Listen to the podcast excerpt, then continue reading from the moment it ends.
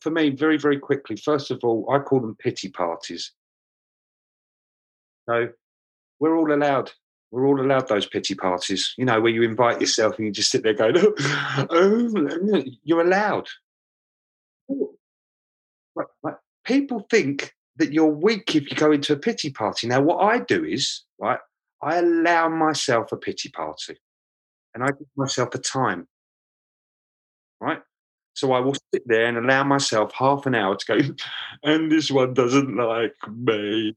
And I think, and I didn't get that. And oh, I didn't do this. And then all of a sudden, there's a word that I use.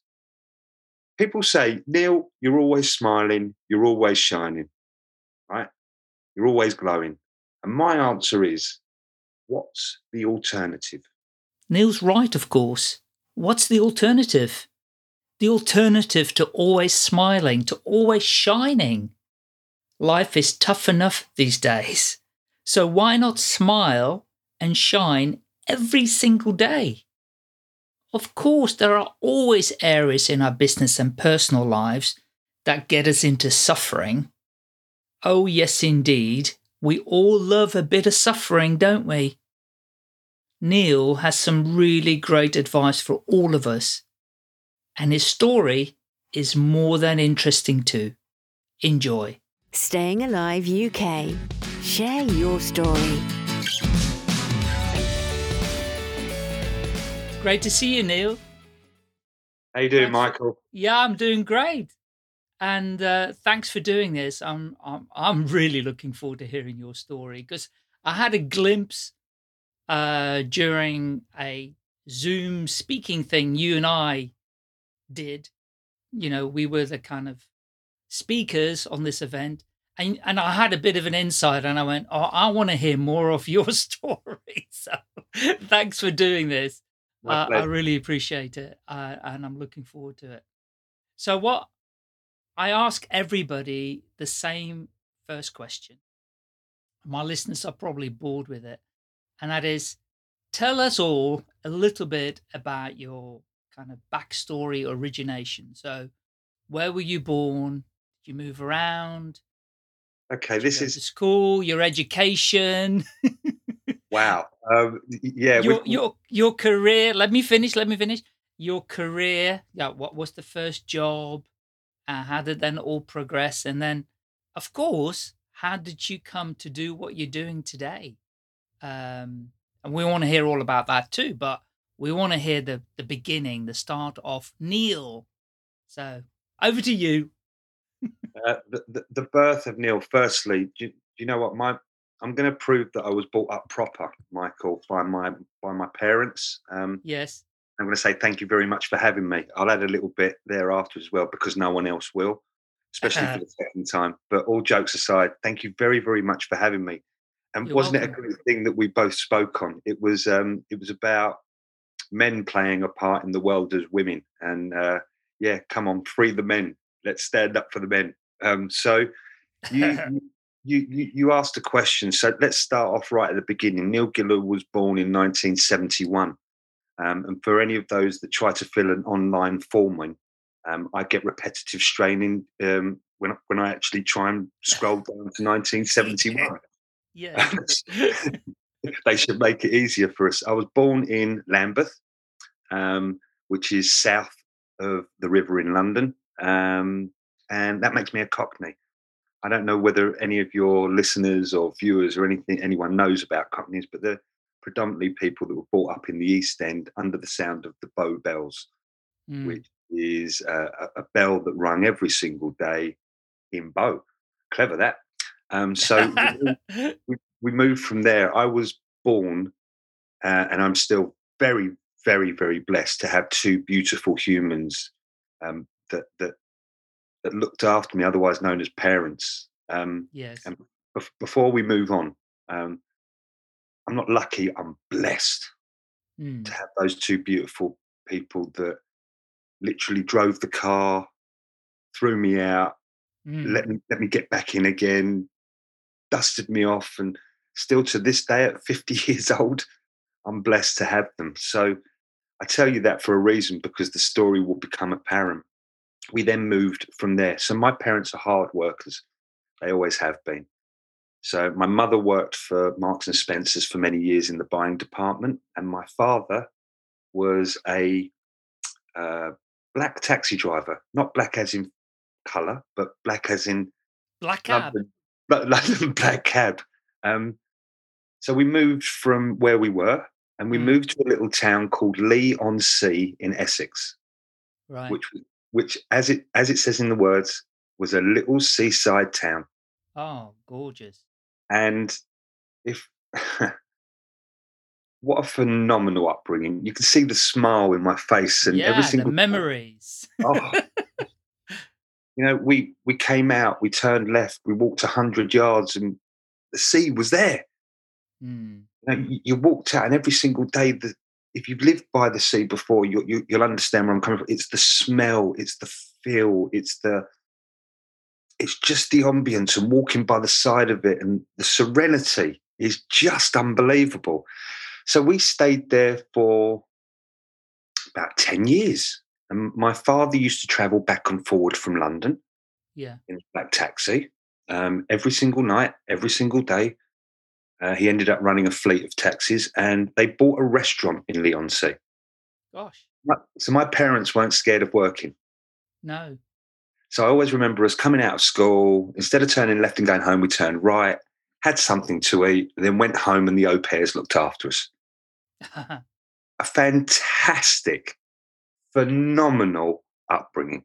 Mm, with a mother who swore beautifully and a father that just looked at you and you knew.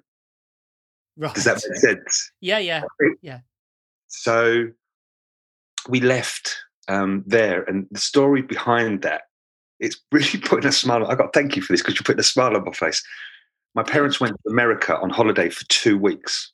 Yeah. Um, thinking, what's this got to do with it? And they left us with our grandparents. And they came back, and this was the story. We met someone in the line in Disneyland, mhm. and um, we're selling the house, and um, we're moving to Arizona. Whoa. Like, what? Sorry? We're selling the house? Okay, fine. So, eight weeks later, the six bedroom semi detached house was sold yeah. For £76,500. I know that because I had the cash in my hands.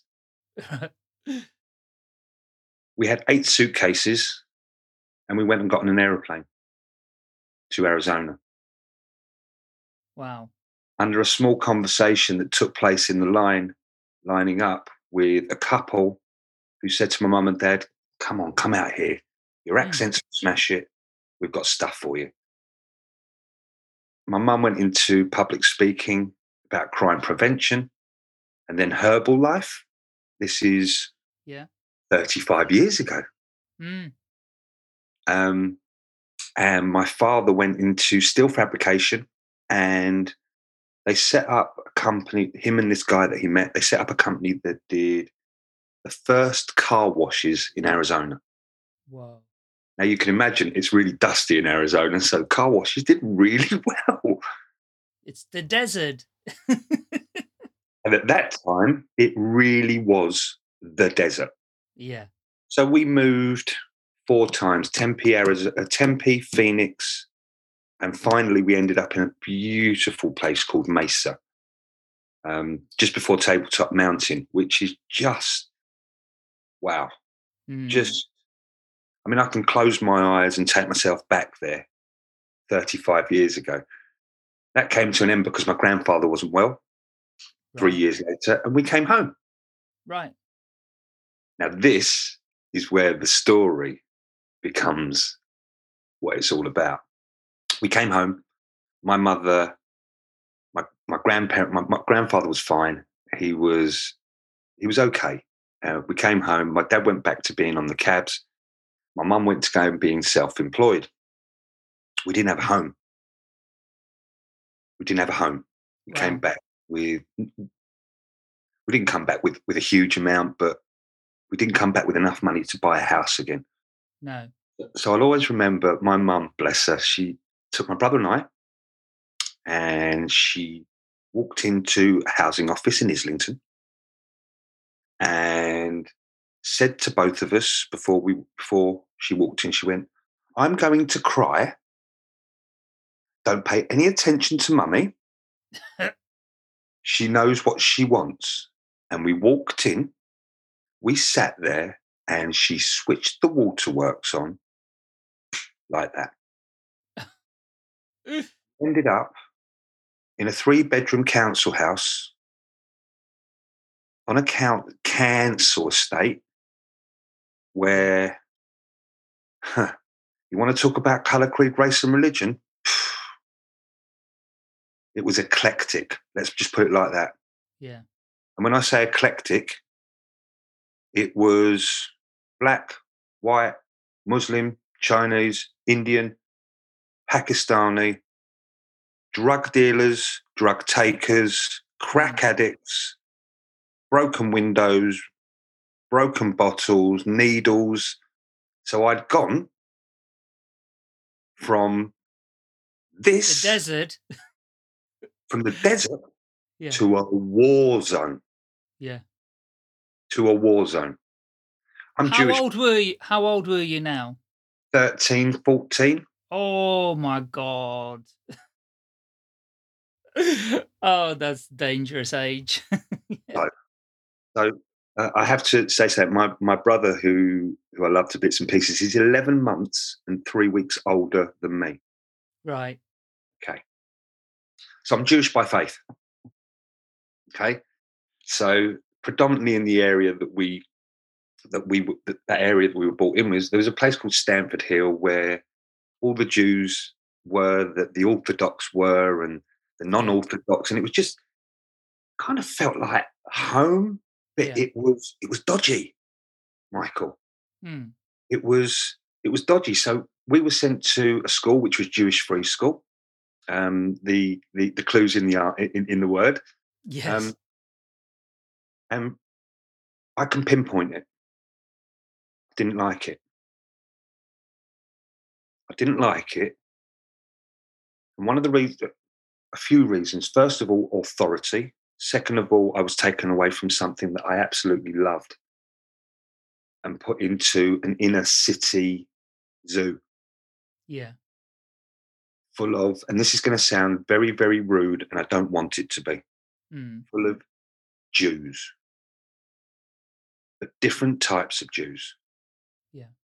You had the rich Jews that turned right and went to the nice houses. You had the poor Jews that turned left and went to the council estates in Stamford Hill.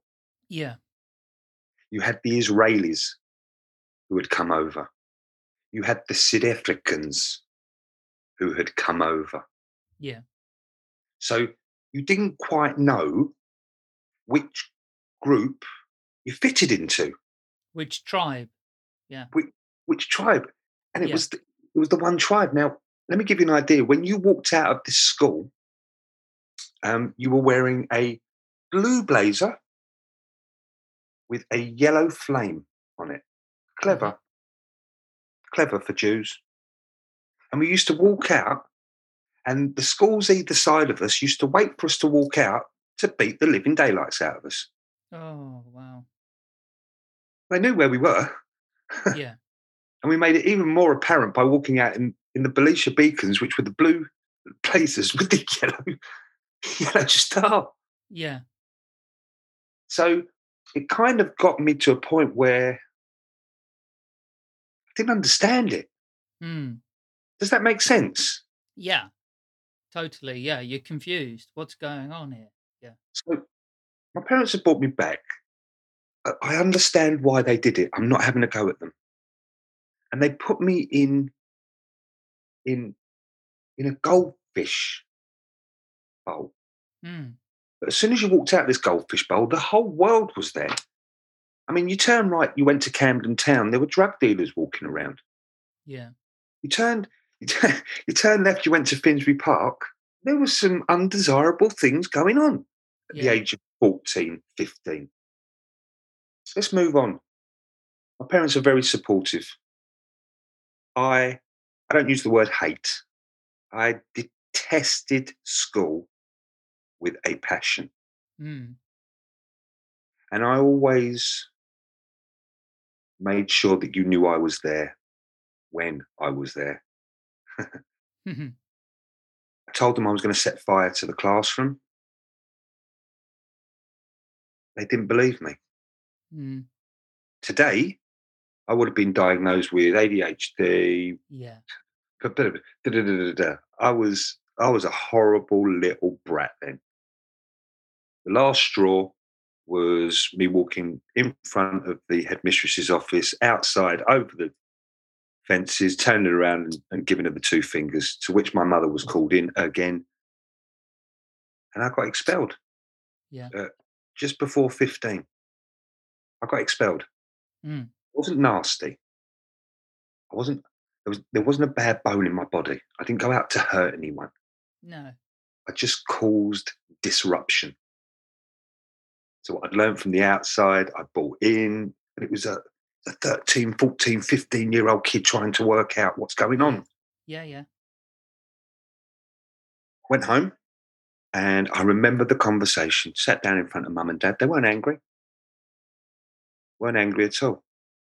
And by this time, we'd moved to Farringdon, which was in the city. My dad said to me, More than welcome to stay under this roof. Boy, I love you to bits and pieces.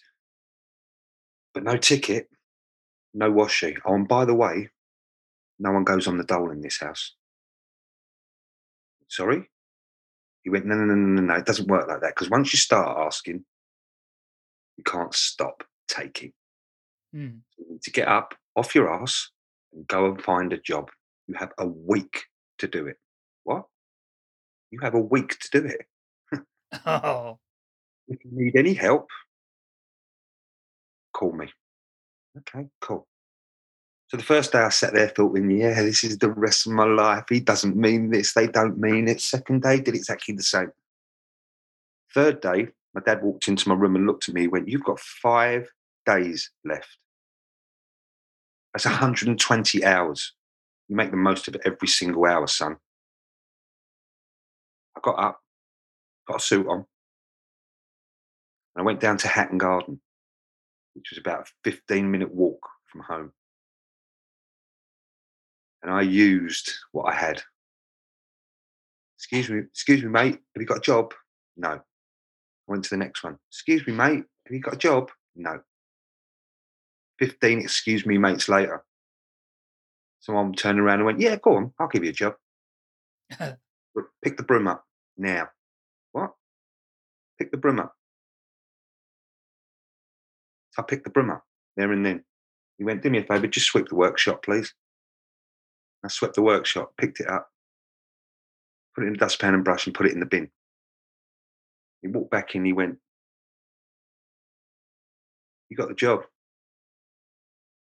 70 quid a week. Not bad.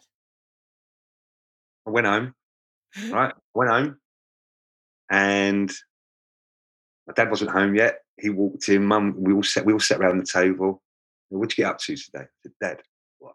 I got a job. Oh yeah, what are you doing? Working in a jewellery workshop in Hatton Garden. The smile on his face Yeah. was just I can still remember it. It makes me feel warm. So they'd allowed, but they hadn't allowed. You want to drop out, you drop out, Yeah. But there's no dossing. Mm. So for the next two to three years, I learned how to make jewellery. I learned how to go around to the hardware shop and ask for a glass hammer. Um, ask for elbow grease as well. Um, very embarrassing times. Yeah. Um, but but but these are all the things you get. the get. apprentice. Yeah. The apprentice. but you know what, Michael? We've all been there before, haven't we? yeah. You, everyone now wants to walk into a sixty thousand pound job, but you you got to start sweeping the floor. Hundred percent. Yeah. And that's I was running around with jewellery. I was making jewellery. I, I built myself up. I became the salesman, shop front.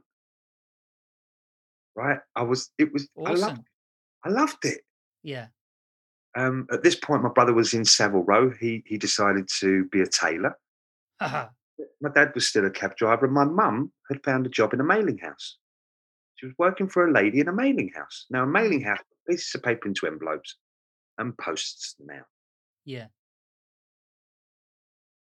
So she was working for this lady, and this lady pulled her in. She was only working there about eight weeks. Pulled her in, sat her down. She was the PA.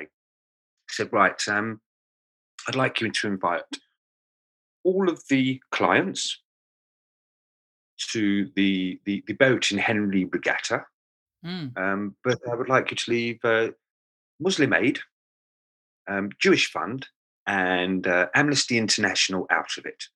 And my mum went, "Okay, all right." Didn't ask the question. Went and invited anyone, but got in touch with those three and told them that they weren't invited. Hmm. Hmm.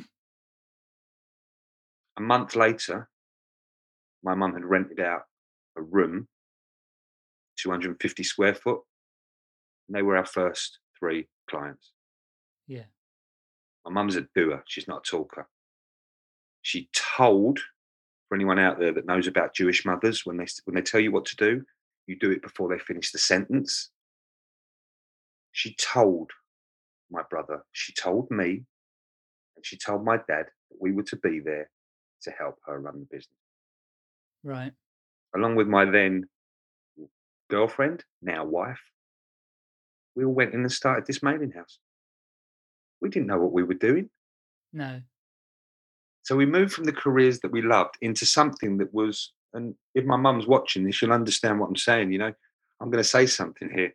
I always remember the conversation, Mum, we get shit wages. And her reply was, Yes, but they're the same shit wages every month, darling.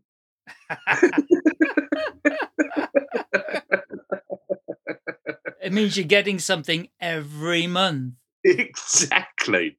Yeah.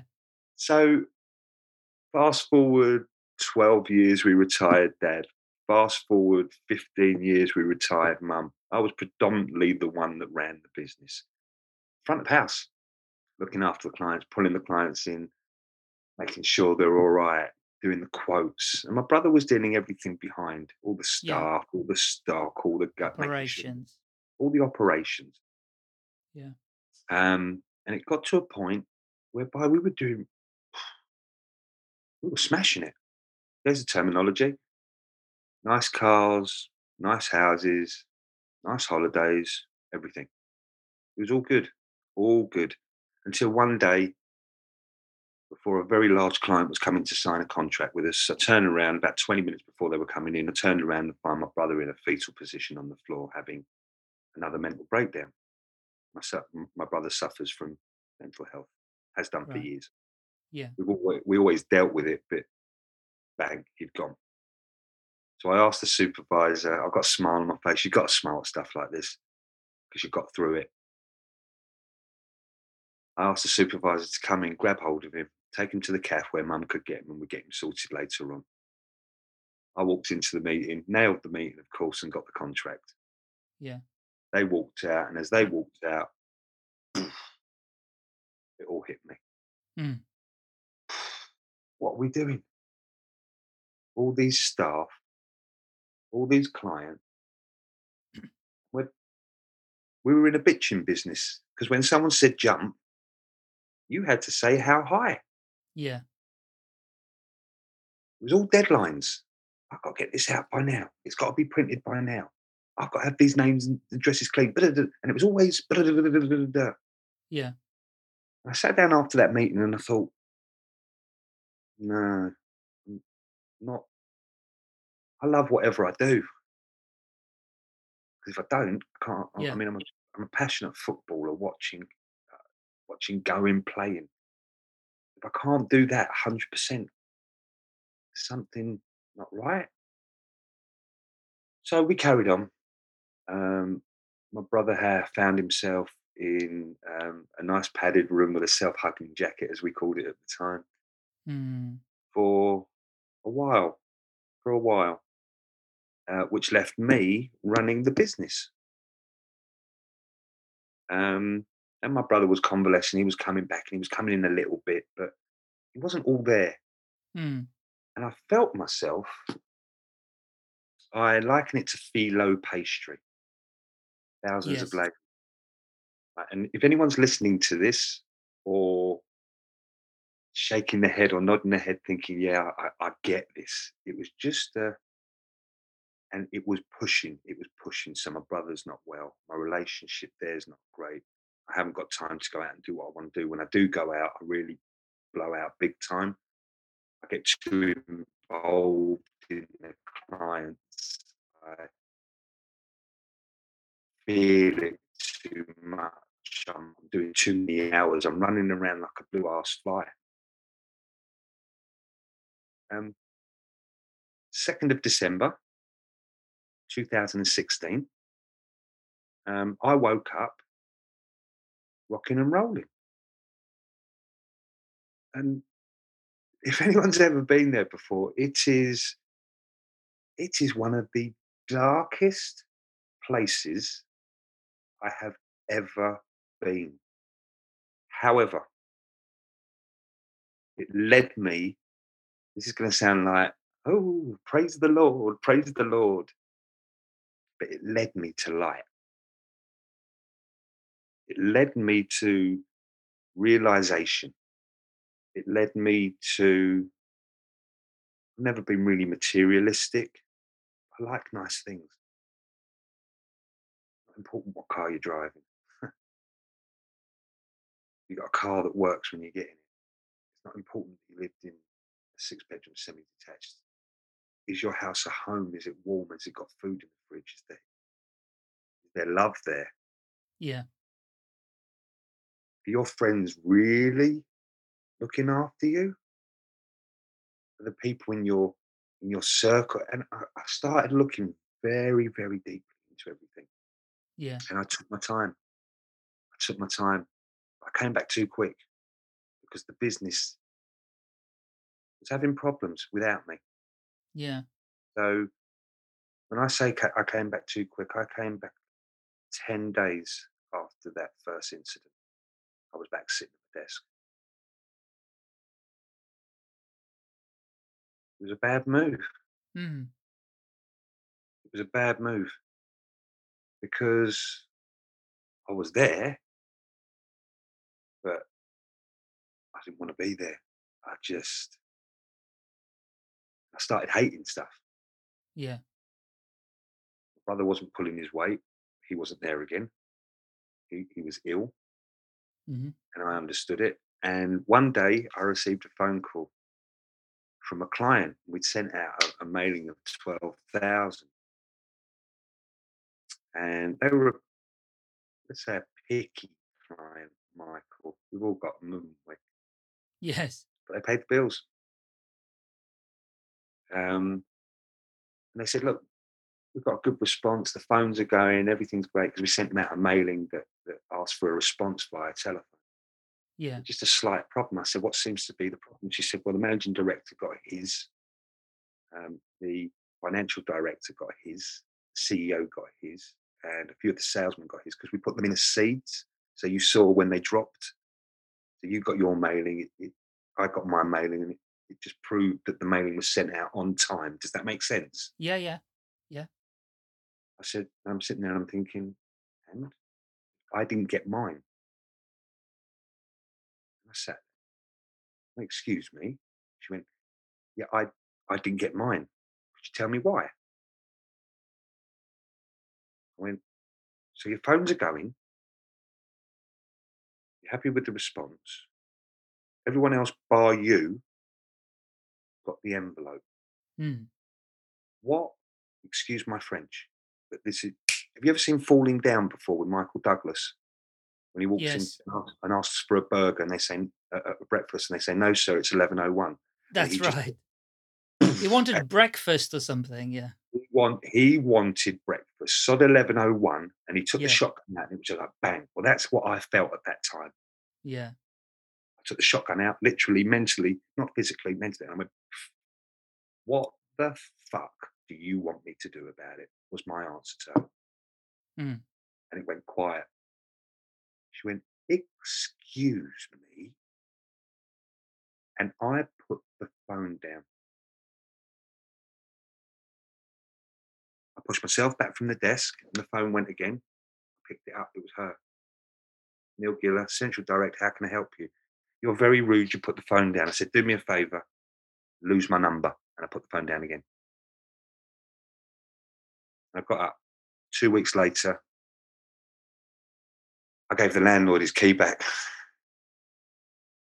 Huh. And I managed to, whilst my brother was ill again, Yeah. in a, in a cell, not having a clue what's going on, got rid of the business. Got rid of my income, got rid of my living, got rid of something that brought food and Yeah. money into the household for over 23 years. Mm. And as my mother used to say, shit money, but regular shit money. Yeah. And the day that I did it, the day that I put the key in, turned it for the last time, turned around to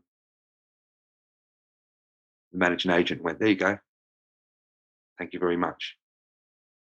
There were two feelings, Michael.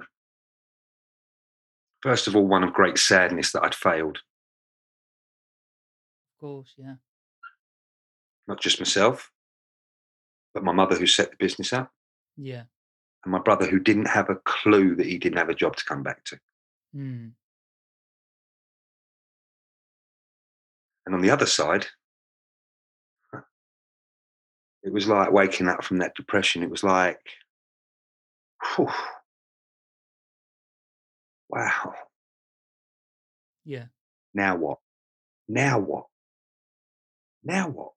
So I became the middleman, dealing with mailings, print, distribution, door to door. Yes. And you know what? I was earning more money then than I ever had Wow. with less work, being the middleman. And less stress. taking the business absolutely so i was just buying i was buying business and selling it does that does that make sense and No. earning right okay so here we go so someone will come to me they say to me right can you do a 20000 mailing right Yeah. i go to a mailing house who i know very well and have known for 25 years because i've been in the business Yes. and i go to them right i've got this job how much do you want to charge me they charge me 1500 quid Yeah. I go to the client and say, right, two thousand pounds. Yeah. And I didn't have to do all I had to do was just I was the middleman. Yeah. And every client understood that I was the middleman. They understood that I didn't have my own. I was a negotiator.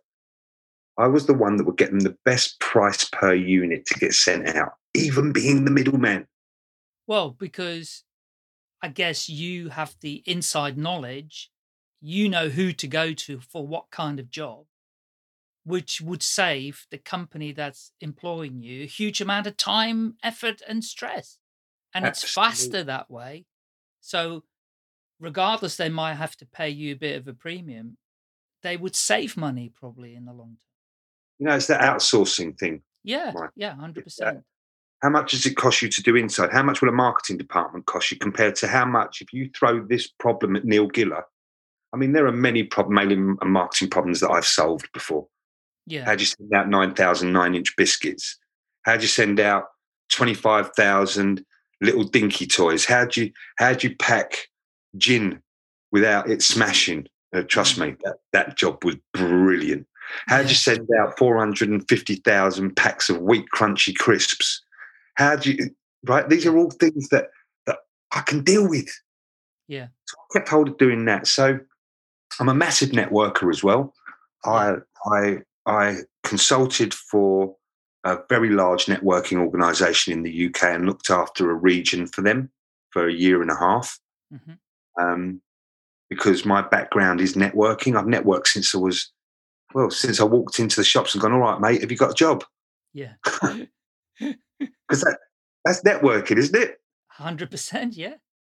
Yeah. So I'm, I talk to people, I listen to people. So about a year and a half ago, I came up with a cockamamie idea. And all cockamamie eureka ideas are, are, are the best ones. I thought, you know what? I'm going to help people breathe. Okay. You know what I'm going to do? I'm going to start talking about mental health. I'm going to start talking about mental health. Mm. You know what I'm going to do? I'm going to help people in business that suffer with mental health. Oh, right. It's all coming. It's all coming together. Mm.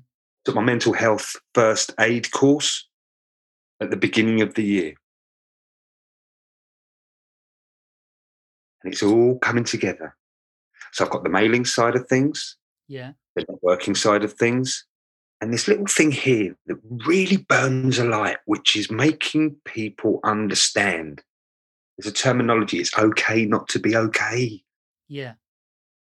Business people, it's okay to drop one of those juggling balls. You can't do everything. No. And you know why I know you can't do everything? Because I've been there, I've seen it, and I'm wearing the t shirt. Yeah. Like you. You're wearing the t shirt today, Michael. Why? Yeah. Why? Why? That's that. How apt? Because that is the question that took me on my journey. I was in a seminar four years ago. And they asked what your why is. And we had this conversation before. My why is I aspire to inspire before I expire. I aspire to inspire before I expire. I'm on a mission, not from God. I'm on a mission. My mother tells me if you can put a smile on five people's sh- on five people's faces a day that you don't know, what a glorious thing you've done. Put your head down at night. You've achieved what you need to. Yeah. So still doing this mailing, not as much now because I don't enjoy it. Mhm. I do it for the clients that I've trained and the ones that behave themselves. And I know that sounds quite aloof, but I don't want to deal with aggravation anymore. No. Um, I still do the networking, heavily involved in networking because I enjoy helping people win. Mm. This networking's a game. And I've been in it for 30 years. I'm CPD trained. So I can teach you anything from referrals, how to have a one to one, how to build a relationship, how to work a room, how to gain business for others, how to market yourself, which is my background. So I put the networking and the marketing together. Yeah. And I started something up called the People Consultancy. I actually want to call it the Good People Consultancy. The what? The, the Good People The Consultancy. good people. Right. and it's helping people. And again, I don't want this to sound aloof. Not one of my partners, you lot call them clients, not one of, not one of my partners has chosen me. I chose them. Mm, I've got eight beautiful partners at the moment. In under what we what month are we in now? Eighth month, August. Yeah. right? Eighth month. I started it in January. I have eight beautiful partners. One won a three hundred thousand pound contract a couple of weeks ago. One got out of bed yesterday. They had a shower as well. One stopped betting three weeks ago. And every single day, we're counting the days. Yeah. Today is day 20. Oh, by the way, we deal with his business as well. One girl out of a toxic relationship where the guy was beating the living daylights out of her mentally, which is worse than physically, Yeah. for eight years. He's gone. Good. Her business is shooting to the next level. We won a contract with a small company called Louis Vuitton. One of my clients was a fantastic police officer for 30 years and thinks that's how you behave on the outside. Excuse the pun and the terminology. Yeah. We rounded her off. She's now a lovable ex policeman or police person who uses everything that she had there now in the life that she's dealing with. Yeah. I've got a kitchen supplier. I've got a, a plumber. It's so eclectic. There's that word again. I can't pigeonhole myself. And I'm going to admit that all of these people just need a little cuddle, a little arm round the shoulder, Mm. a little shut up. You're talking bullshit. Now go and get it done. Or I hear your bullshit. Let's work out if it really is bullshit or if we need to deal with it. Yeah. Or last night, last night at six o'clock, one of my clients WhatsApped me. Nelly, that's my nickname. Nelly, Nelly, what? Just done a five kilometer run. I'm like, well done, bro. Well done, bro. How'd you feel? I feel unbelievable. Conversation we had that day was what makes you feel good? Running. How'd you feel after running? Elated, chilled. I love what I do, enjoy it. I love being around people. When was the last time you did it? Two months ago. Get your trainers on and go for a run. Okay. All right. all right. No, no, no, no. Put it in your diary. Put it in your diary and get it done. Amazing when he put it in his diary and got it done, how he felt. Yeah. Telling me you didn't have the time to do it. You have the time. There's one thing we can't buy. Doesn't matter how rich you are. Doesn't matter how rich you are, you cannot buy time. No. If you're dying from cancer and the specialists from the NHS all the way up to the multimillionaires that, that, that deal with cancer, the Mm. ornithologists, they tell you you're dying and you've got six weeks left. There's no amount of money that could buy you more time. We are here for such a minute amount of time. Mm. We are a pinprick in time. We've got to make the most of it every single day. Yeah. Am I doing the best that I can? Yes. Am I blessed? I woke up this morning. Family is still here. Am I an angel?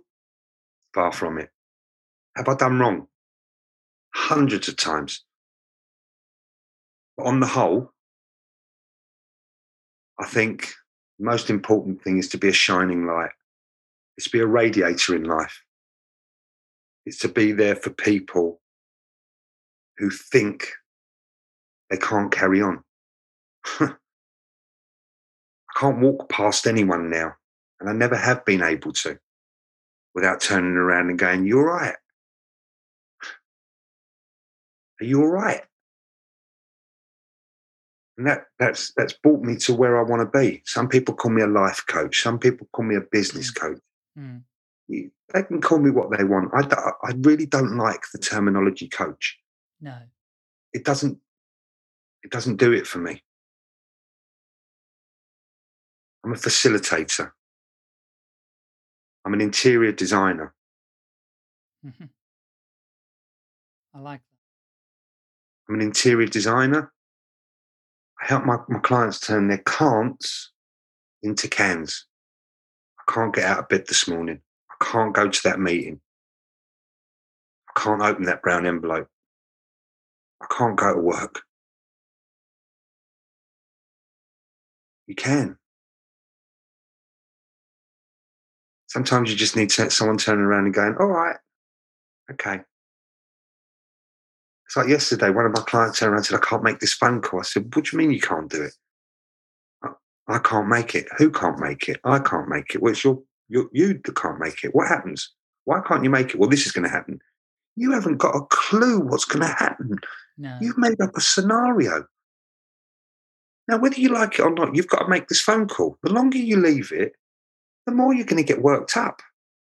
I'm lucky that I suffer with anxiety because it gets to me before, right? But people that don't suffer with anxiety, I'm anxious for them. Just make the bloody phone call, please. I'm not worried about it. Just make the call. Because I've got it, I've got it in my notes that you still haven't made the call. Please, make the, I'll make the call for you. I'm not worried about it. Just make the call. you know what? You know what? But- what? What I think. you you know just to kind of jump on to give you just give you a little bit of a break um aversion is one of the biggest things that we practice in life that stresses us out that makes us unhappy um that causes all sorts of problems that keeps us up at night that stresses us out in the morning, that determines our dreams, um, aversion, aversion. And, you know, when you say the can't, turning the can'ts into cans is, you know, removing the aversion or turning the aversion into, you know, something that people can get on with and do and, and get rid of that stress in their body. I, I saw, I'll send it to you because you will love this because of your radiator analogy. Somebody posted a picture on LinkedIn this morning and I did did some research on it and then I found the paper where they'd done this scientific research where the feelings that people have and the stress in their bodies or the happy feelings what it does to the energy in the body. And they've kind of colored like a little silhouette of a body out. And it's really, really, I haven't read all the research yet, but it's it's fascinating. Where it where the stress resides, you know, in the body. And we talk about disease and we talk about we talked earlier about cancer you know and you can yeah is it is it physical? Is it biological? Is it mental? You know is it psychological um I think it's all the above, isn't it? all of the above yeah I think it, because we can see people that that have been diagnosed and they're like, no way, no way is this going to get me, and they get through it. Yeah. And then you get people that are like, oh, and oh, I cancer, and it gets them. I mean, my mother-in-law, bless her, God rest her soul. Mm. First time, I'm fighting this. Come on, come on. There's no Yeah. way you're getting me clear. Five years later, whew, come on then. I'll, I'll, come on, I'll fight you again. Come on. Yeah. She's got me all clear. And then two years later, do you know what? I've had enough. yeah And I remember those the, the three times that she was diagnosed, that the, the the feeling every single time. So I love what you said there, and I and I'll take that because every time I used to get, I don't do anger. But every Mm. time you, you get angry, if you think to yourself, that could be causing you cancer, Mm. would you stop getting angry? Yeah. Mm. Would. Mm. Yeah. I don't do- I don't do anger. That's it. I'd love to see that, please, because colours for me are really, really important. And I talk about that radiator in life. yeah You've got a choice. You can be a radiator or a drain. For those of you who don't get it, radiators rate good things and warmth. Drains do the complete opposite. They take everything. If you've got drains around you in life, it's like being it's like being a drug addict, right? And wanting to come off of the drugs and having and, and sitting in in a crack den. You're Mm. not going to be able to come off of them, are you? no So if you surround yourself with those with those drug dealers and, and the drug takers, you can't come off of them. You've got to completely move yourself away and go and sit with the people that don't do that stuff. yeah So I, I, I'd love to see what that is. I'd love to, it's an aura thing as well, isn't it? I see all I see colours in people. Yeah, I, I, I have to admit, I haven't read the full research, and just the headline, it is not kind of aura photography. There's a name for it. It's not that. Um, I think they did research with people to say, okay, you're feeling this way. Where are you feeling it in your body, right? And then they did a research across a lot of people who were confirming the same symptoms in terms of where they were feeling it in their body. Is it in their chest? Is it in their head? And and then the degree of it. So, you know, how how stressful is it in your body? So they then did the kind of coloring of these silhouettes, physical Wow. silhouettes to to show that. And I, I I don't I think the research goes back a while, 2013. You know, it's in the last decade or so, just over, but it you know confirms for me uh, all the things we've just been talking about really um, about how it you know affects people and i believe aversion which is what you talked about with with what you're helping people to do is is causing a lot of that you know physical stress in people's body. And also um it's addictive you know emotions are addictive because you know how you're going to feel when you go into anger or sadness or depression. You get certainty about well if i go in that into that place i know i'm going to feel so i might as well just go there. Because i don't know what the other bit's going to be. If i move towards happiness or towards doing that you know i can do attitude. I don't know what that's scary because it's uncertain. At least i can go there because i know i'm going to feel rubbish. I can go and sit there. It's easier and it's more it's more addictive okay. For me, for me, very, very quickly, first of all, I call them pity parties. yes. So we're all allowed. We're all allowed those pity parties, you know, where you invite mm-hmm. yourself and you just sit there going, oh, oh you're allowed. yeah it's being human isn't it. People think that you're weak if you go into a pity party. Now, what I do is, right, I allow myself a pity party and I give myself a time, right? yes. So I will sit there and allow myself half an hour to go, and this one doesn't like me. And, I No. think, and I didn't get that. And oh, I didn't do this. And. And then all of a sudden, there's a word that I use. People say, Neil, you're always smiling, you're always shining, right? You're always glowing. And my answer is, what's the alternative? yeah What's the alternative? Because if you want me to walk around with a face down to the ground, moaning about the weather, yeah I mean, you asked me how summer was. I could have given you an English answer, which would have lasted 45 minutes about the weather. But it is what it is. You know what? I what it woke up this morning, the sun's shining. yay it might not be 30 or 35, but the sun's shining. Mm.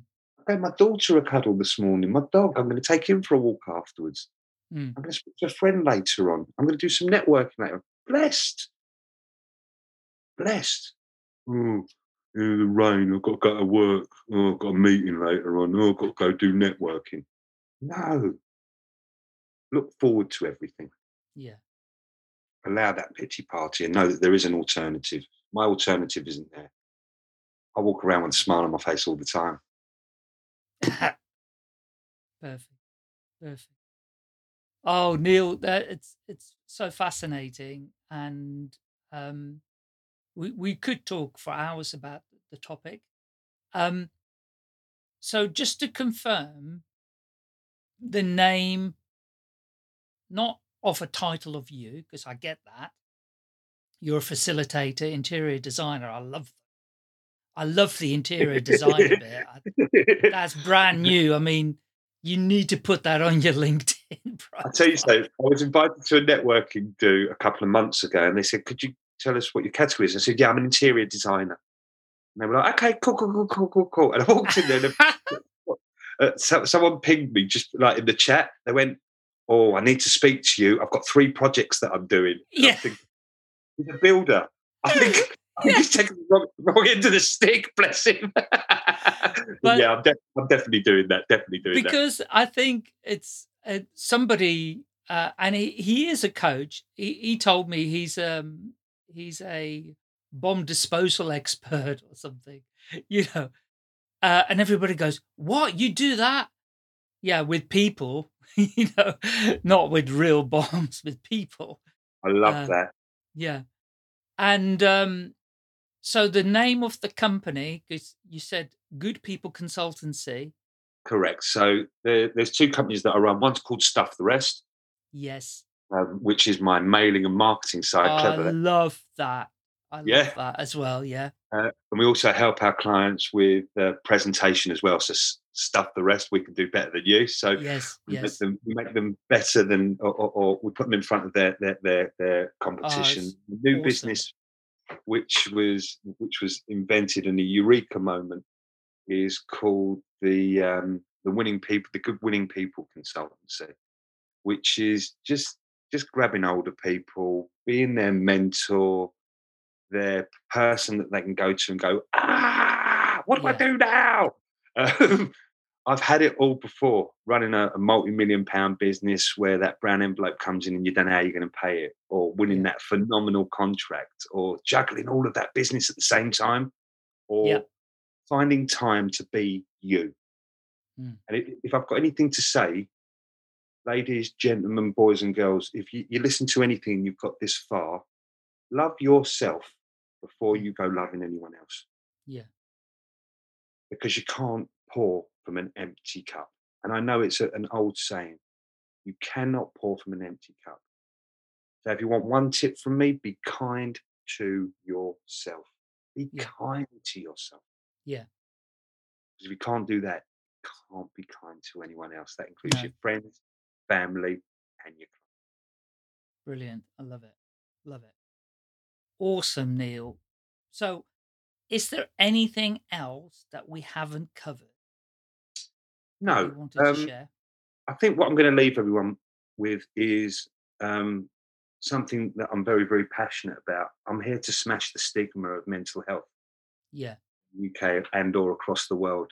And there's a saying out there: it's okay not to be okay. It is okay not to be okay, but it's not okay not to be okay. You have to do something about it. So here's a little tip for everyone. Okay, it's an English colloquialism that people turn around and go, here, I check this out, Michael. I'm going to ask you a question. I want you to answer it really, really quickly, please. Yeah, Hmm. Michael, how you doing? You all right? Great. Right, fantastic, Michael. I really care. How you doing? Everything all right? I'm outstanding. right. Okay, Michael. You sure you're all right? Is there anything that? I can do? Right. Okay. It's that asking it Yes. more than once. yes. It's that. It's that not believing in someone being. Yes, this. I think it's the stiff upper lip mentality. Yeah. Yeah. So I want you to delve into people a lot more. I want you to think about the people who you know, love, and couldn't deal without. And I want you to go and ask them that question: Are you all right? And when they say, "Yep, yeah, yeah," no, no, no, no, I'm being, I'm being really serious. Are you all right? Yeah. So if I'm leaving anything with you today, or with your listeners, or your viewers, or whatever it is, or that my mum who's going to watch this, hello, mum, love you to bits and pieces. Tell dad I'm live. Uh, just uh look after yourself, but look after everyone as well. Please, this is a planet. We've got to share it. We've got to look after. I'm going to sound, I sound like Greta Thunberg, don't I? But we've really got to look after the world and each other, ladies and gentlemen. We really Yes, do. Yeah. I mean, it is a cliche and it is, it may sound corny, but the thing is, we only have one planet and we only have one of us. so, you know, so we've got to look after both of those Amen. uh, because Amen. without Amen it, it's, it's no fun. It's just not fun. And, you know, the trouble is people are hypnotized by the press, the media, the government, uh, and themselves. They hypnotize themselves because they start to believe the rubbish that they make up about themselves too. So, It- it's believing in that hype, isn't it, Michael? You know, um, we've got a program in England called Question Time, where the politicians come on and speak for an hour. Speak. mm, um, I don't want to go all political here, but the last time I watched it was about five years ago, and I think I nearly broke the television. I, I've, I've not watched it since. There no, because you got no TV. Yeah. probably because there's no television, but um, but I've not watched it since. Reason being is I choose not to listen to what they have to tell us, what they want us to believe. Go out, work it out, go and ask people. Mm. So last year, Black Lives Matter. Do you know what I did as a white, as a white middle class guy? Mm. I went out and find out. I went out and found out what they were fighting for and why they were fighting for it. I wasn't one of these ignorant people who turned around and said, "Yeah, yeah, they can deal with it over there." Yeah. Yeah. I went and found out. I went onto the ground. I went and found out. I don't want to sound like these people say I've got plenty of black friends. I have. Mm. I have a very, very broad base of friends, which is where we need to be in life to understand what's going on. Yeah. They say that Jews and Mus- Muslims shouldn't mix. Huh. Who says that? Yeah. Who says it? They say that that blacks and whites should be at war. Who says who says that? Who? Who? Mm. Who is it? Mm. They said that we, we should hate for, for religion, colour, and creed. Who? Yeah. Who? No, no, no. Public Enemy, who were a rap band back in the late 80s, came up with a track, a song called Don't Believe the Hype. Yeah. Don't believe the hype, ladies and gentlemen. If you want to know about something, go and do something called research. Go and find out before you start disrespecting anything. Yeah. We're here together. It's what you said before. Do you know what? And I don't want to sound like a Miss World, uni- a, a- a Miss World co- uh, contestant. We're here together. Come on, come on. We're here together. Yeah. Let's start looking after each other. It, it- it's simple stuff, Michael. It really, really is. Really is. Thank you, Neil. No, all really worthwhile comments for people to know about. So, if people wanted to get in touch with you, Yeah. uh, where can they find you? Where's the best places for them? Okay, my name, uh, as you can see at the bottom, is Neil Giller. Um, I am Neil Giller everywhere. Right, so um, I once put, uh, uh, all right, I wanted to find out what Neil Giller was about. So I put Neil Giller into Google. Oh my God, he's a weirdo, that guy. All jokes aside, if you put Neil Giller into Twitter, Facebook, LinkedIn, Instagram, and any other social media platform that you can think of, you will find me as Neil Giller. That is killer with a G if you don't pay the bills. All right. Brilliant. okay. Well, I'll, I'll include some links as well in case people don't know how to do a search. So they can just click on the link. They'll be looking for Neil Killer. Where is he? Where is Neil he? Where's Killer. Neil, where's Neil Killer? I've had Neil Gorilla before, so you can Google that one as well if you want. oh, brilliant. I love it. Love it. Thank you for having me. Seriously, thank you, thank you, thank you for having me. No, you're really welcome. Thank you so much for sharing your story and the great wisdom, advice, information, knowledge. Uh, yeah, it's going to be there forever for people to tap into. So I really you. appreciate um, all your nuggets, my friend. So uh, hopefully we will meet in person at a networking event. Who knows? One day. do what? I'll give you a big man hug if we do. There you go. So Yeah, hundred obviously now you're gonna you're not gonna be coming to the same venue as me. So there you go. I've offered the man hug. yeah, that's it. No, no, I love man hugs. I promise you. I'm in. I'm in. I'm in. Most definitely. Thank you very much. I really appreciate you. All Thank right, you. Neil. Take care. Cheers. really good to cheers. speak with you. Take care. All the best. Bye for now. Pleasure. If you've enjoyed this podcast, please rate, subscribe, and share at will. I'm always looking for more listeners and guests, so do get in touch, please. You can find me pretty easily by searching for Staying Alive UK. Thank you. Staying Alive UK. Share your story.